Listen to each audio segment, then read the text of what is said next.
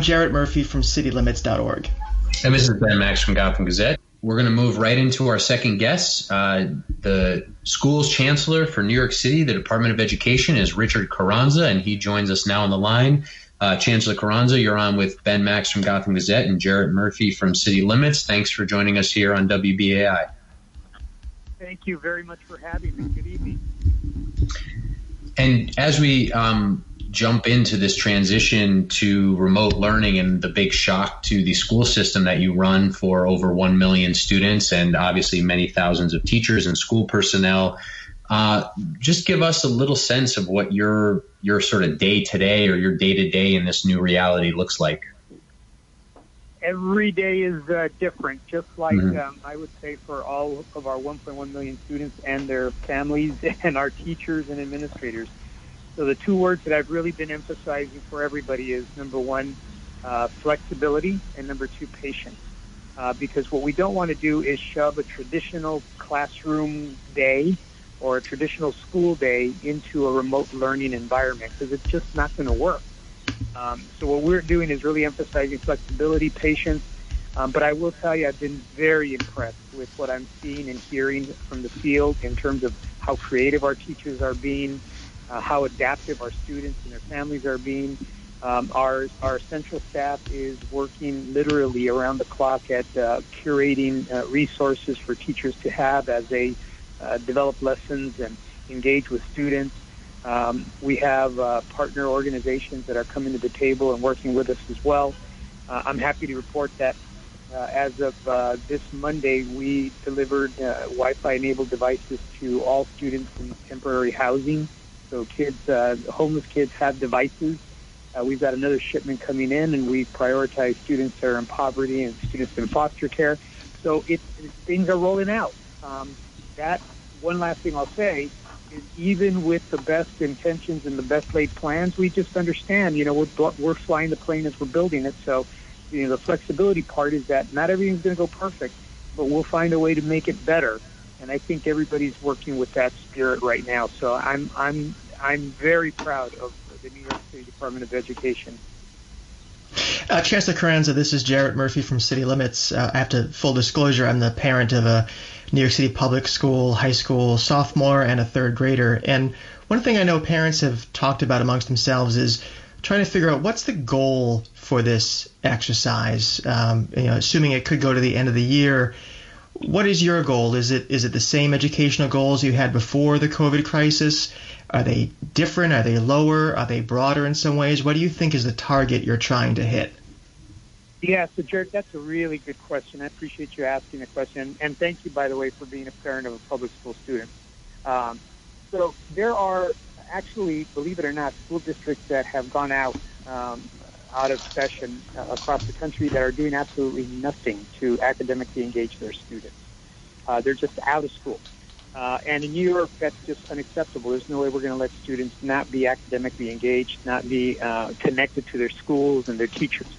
So I think it's also, you know, if you think about what happened in a matter of uh, one week, we took every school in, for example, in Los Angeles, uh, add to that every school in Chicago, and throw in all the schools in Boston that's New York City.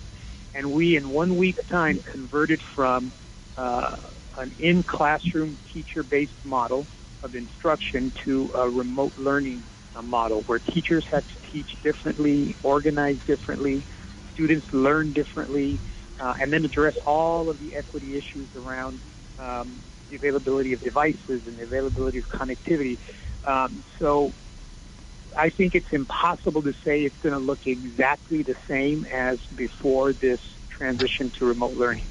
Now, that being said, uh, I can tell you that I have ample evidence and examples that I'm seeing every day of teachers having just as high expectations for their students, working just as hard or harder to make sure that they're engaging their students, um, but then uh, also having a healthy dose of realism that you know, the grading is going to have to be a little more uh, robust and different. Uh, uh, submission of assignments is going to probably have to look different. Uh, and then adapting to those differences while still holding the same high standards for students. So I would say that we still want students to have quality quality experiences. We want students to be academically challenged, but we also understand that in this new environment, you know, every every day we're going to get better. Uh, I'm talking about the grand we, and that uh, every week we're going to continue to develop our uh, remote learning muscle in terms of making the learning as as robust as possible.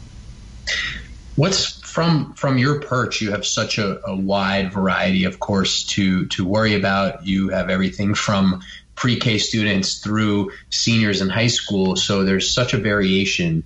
Um, but let's just sort of land somewhere that's always so important and you know so tumultuous. Let's just sort of let's take seventh grade or eighth grade if you want. Um, just just talk us through from the DOE from your your perspective. What are the expectations for let's say um, what a seventh grade student should be getting out of a, a day right now? What should schools be having their seventh graders do?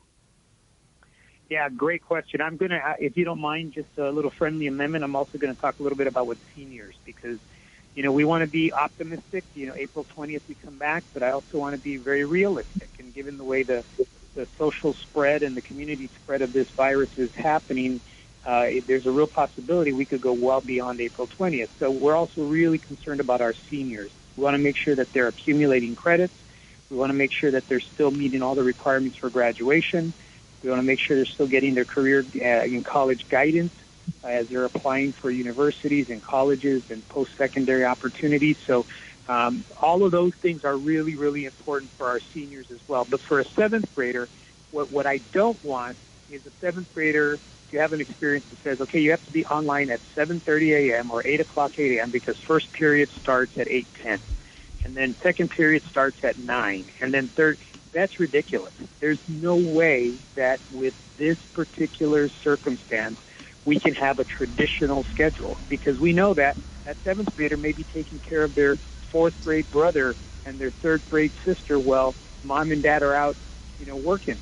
So we need to be flexible. And so what, what I'm expecting that seventh grader to get though is a daily check-in with their teacher or one of their teachers because in seventh grade, middle school, they're going to have a number of teachers. Right. But somebody should be making contact with that student every day so that we know, and and by the way, that's part of our attendance taking process. We know that that student's okay, they're engaged. That student should have a variety of experiences. So that student should be able to, with the guidance of their teacher, log into their Google Classroom, and on that Google Classroom, they should have a number of lessons or experiences or links that take them to different experiences. So, for example, for English language arts, uh, what if they log in and are able to use a Discovery app where they go to the Smithsonian and they have a guided guided tour uh, looking at, um, let's just say, artifacts from uh, the Middle Ages. Uh, and then as they go through that guided tour, there's a series of questions. And then at the end of that tour, they have to write a three paragraph little description of what did they see, what were they looking for, what did they find that I think could be a very rich experience for for seventh graders. By the way, that's actually happening with some of our schools in our middle schools. And then for physical activity, they can log in to a, a Google Classroom where their PE teacher is going to take everybody on a virtual exercise uh, calisthenics uh, routine. The teacher in his or her classroom, students logged in. Okay, here we go, and you're moving. And then from there, they can get. I mean, those are the kinds of experiences and not all six, seven classes every day, but every other day you have an English language arts. Every every other day you have a mathematics, and you're logging into the Khan Academy and doing specific work, work, um, not worksheets, but work problems, so that students are remaining actively engaged, following the state standards to the best of their abilities, and teachers are pulling the resources without them having to spend all night looking for the resources. They log into their uh, teacher hub and they're able to log into those resources and just pull them and put, drop them into their Google Classroom uh, as links for their students. That's the kind of experience that I want our students to be able to have. That and one more thing. There are a number of our schools, for example, that have done virtual spirit weeks uh, this week. So Monday, everybody wore their college or where they aspire to go to college. On Tuesday, everybody did a pajama day. On Wednesday, so those kinds of things, even virtually, that students and families can stay engaged in also helps with the social emotional learning aspects of staying connected. And I think that's one of the biggest sorry, that's one of the biggest challenges we have, but opportunities to not only keep students academically um, engaged, but also to keep them social emotionally engaged because it's hard being at home all day. Chancellor, I'm wondering, looking at the calendar, and this is something parents obviously have been talking about, is there a point at which it doesn't make sense to come back? I mean, April 20th, if that were to be a day you could come back, that seems to that seems to work. You got plenty of time, basically two months between then mm-hmm. and the end of the school year. But is there kind of a, a point of no return where if students were still out because of the crisis, um, it would not be sensible to return to the classroom? Um, I really, I really don't think about it in those terms. I think that, for example, we know that we have our, uh, I mentioned high school seniors. We have graduations coming up in June, uh, and you know, we all know those of us that have uh, gone through graduations. That's a focal point. That's a life uh, milestone for not only students but families. Um, so even if we were coming back uh, in the beginning of June, it, that would be important to come back because we want students to walk across the stage and get a diploma and families to experience that. So I really don't think of it in those terms.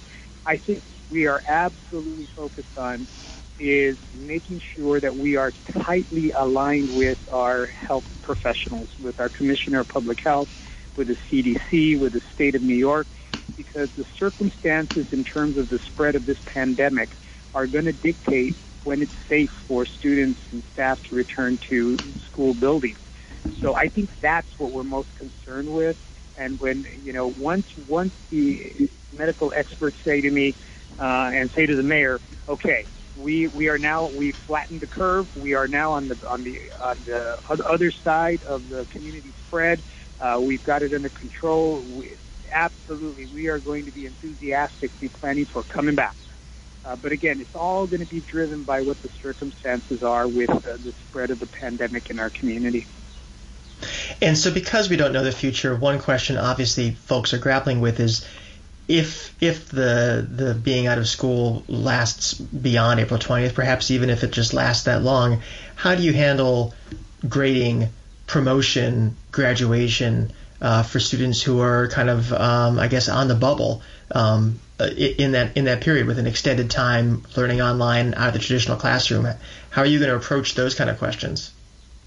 Yeah, so we're working through those right now, and um, you know some of those questions are locally determined. We get to make those decisions, but we don't make them in isolation. So we're working with uh, our administrators, we're working with our teachers union, uh, we, we also have plans of bringing in parents uh, to help uh, inform what they look like as well, and then make recommendations. So obviously, the mayor, under a mayoral control, the mayor gets the ultimate word uh, on these kinds of things. Uh, but then there are some things that we have to take guidance from the state. The state education department gets to make those decisions. Uh, so we're working very closely with them on some of those decisions. I'll give you an example. So we pushed really, really hard and advocated that given the circumstances and given what we were told the community spread would be around COVID 19 in New York City, that it didn't make sense to keep the state accountability tests in effect this year. And we pushed very hard to say we just need to we just need to not do them this year. Um, so it seemed like a very logical request. The problem is that the state needed to get a waiver from the feds uh, so, th- so that they could actually do what we were asking. So it was a process where you know folks in the community were advocating and say, why don't you do something? And and it, it and I get the frustration. I totally understand, but there are some things that are just processes that you need to engage in. And once we got the okay from the feds, then the state very quickly that same day said, absolutely, we're not going to do these state tests because we have bigger fish to fry right now. Um, same thing with the regents right now. Same thing with some of the uh, AP tests right now. Same thing with grading policies. Same thing with attendance policies, promotion policies. These are all processes that we need to have. Uh, in some cases, a process that we go through, but in other cases, we want to have uh, an informed decision that we have voices from our stakeholders that help us make those decisions as well. So we, we are actively engaged in all of those topics right now, and, and guidance is going to be rolling out almost on a daily basis. And it, it, just on, on that uh, quickly is is the idea of of sort of just kind of pass fail, almost no grading for for this duration of, of remote learning. Is that kind of the the decision that's on the table at all, or or is everything on the table? I mean, are you thinking about the idea that maybe you know just teachers aren't going to be able to give the kind of granular feedback and grades that they often are able to give? Yeah, so everything's on the table. Uh, hmm. There are no sacred cows. Uh, everything is on the table. Everything's up for discussion. We are in uncharted uh, territory here. So, so uh, say, say, a little bit more then about the. Um, you mentioned at least once a day, every student should sort of be uh, interacted with in some way. Um, and you mentioned the idea of attendance. Say a little bit more because we know, obviously, as you mentioned, there's many students who have younger siblings that they have to help take care of right now. There's there's students who's uh, who have single parent households where that parent has to go to work right now. There's there's all sorts of circumstances where it might be really challenging for students to get um, linked up every day to, to interact with a teacher what is the process for tracking students and, and attendance and, and, and then contacting parents? Yeah, so it looks different in different schools. What we've said is that once a day we need to have uh, an accounting for student interaction. So uh, I can give you some examples of what I've, I've learned from across the field. So there, there's one school that I know of that uh, every day the teachers post in their Google Classroom uh, a question of the day. Uh, so when students log into the Google Classroom, uh, they answer the question of the day. It, it, it's not a riddle. It's not a. It's not very. It's not simple, but it's not. It's not something they're going to spend two hours answering either. But the very act of logging in and then answering that question counts as the engagement for attendance purposes. So we know that that student has logged in. They use their own personal login. They've used their password. They have logged in. They've actually engaged with a question. They've submitted an answer. Boom, they're present for the day.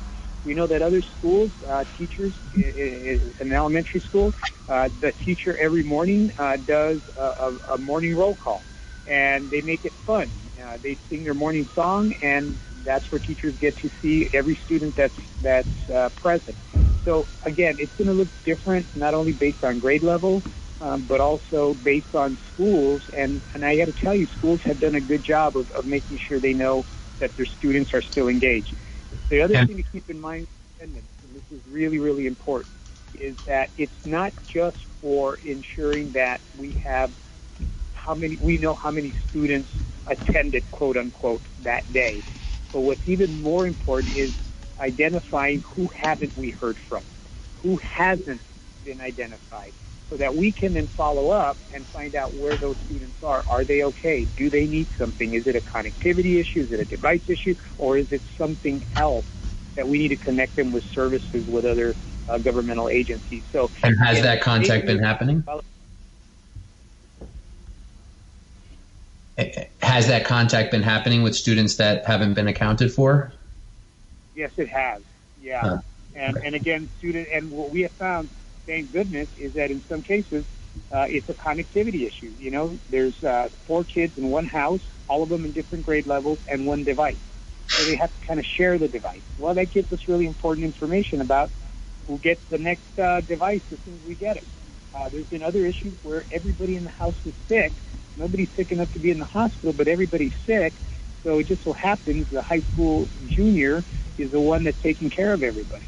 So we can get them help as well by connecting them with resources as well. So it's been a myriad of things that we have found out.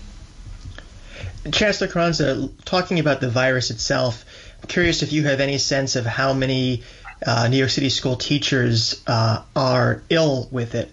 Uh, and I hope there have no, been no fatalities, but I'd be curious if you know about any any numbers like that.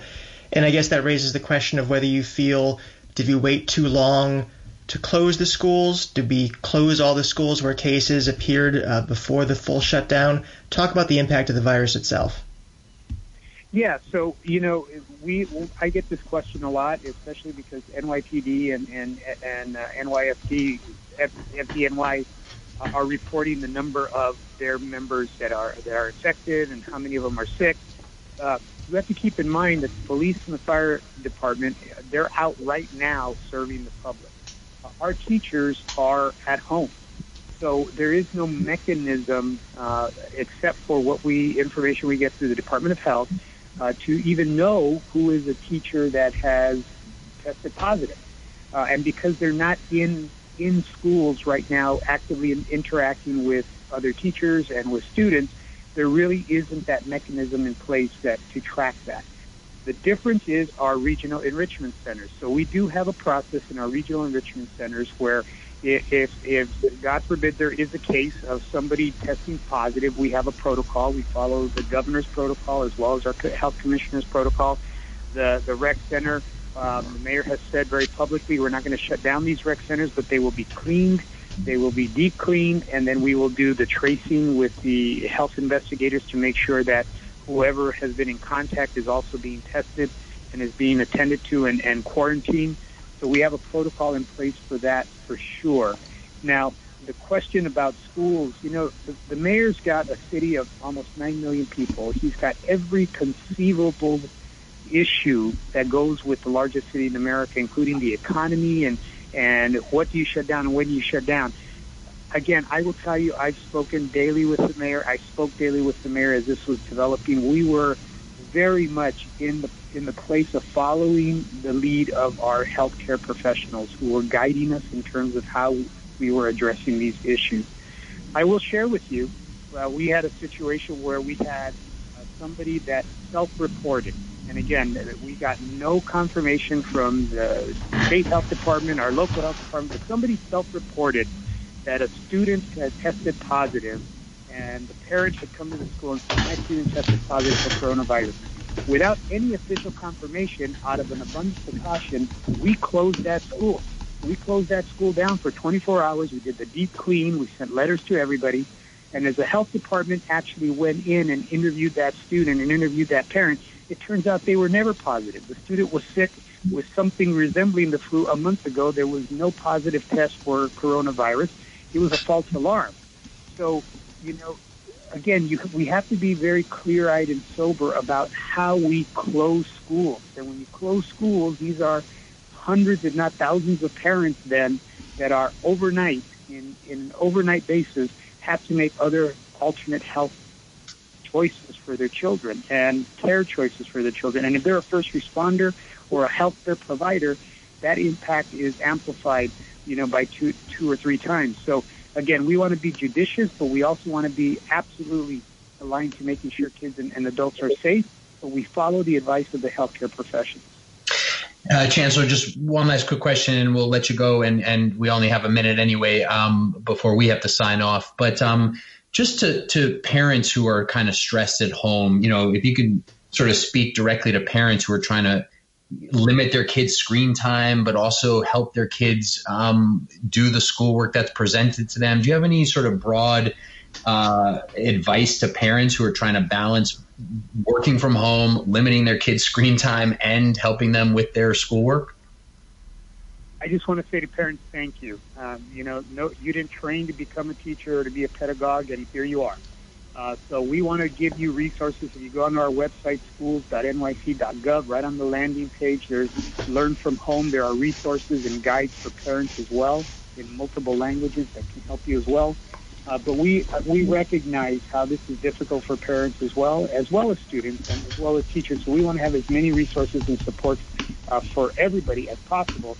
But I will tell you this: I don't think I will ever hear again why do teachers need some time off uh, in the summer, or why do they need time off at various times of the year? It, when you're with children, uh, you can't slough off. It's a, it's it's a all in all in intensive um, kind of a job, and I want to thank parents for helping to keep uh, students actively engaged. Well, DOE Chancellor Richard Carranza, thank you so much for joining us on Max and Murphy, and good luck running the system. Thank you, sir. Thanks. Stay safe out there. Take care. So you too. That was DOE Commissioner Richard Carranza. Uh, you've joined us for another uh, fun-filled hour of Max and Murphy here on WBAI. That's all the time we have. Uh, our producer is Reggie Johnson. Our intern is Anika Chowdhury. And he's Ben Max. I'm Jarrett Murphy. Follow us at citylimits.org and gothamgazette.com. We're on every Wednesday at 5 p.m. Stay tuned to WBAI and have a great week in the greatest city in the world.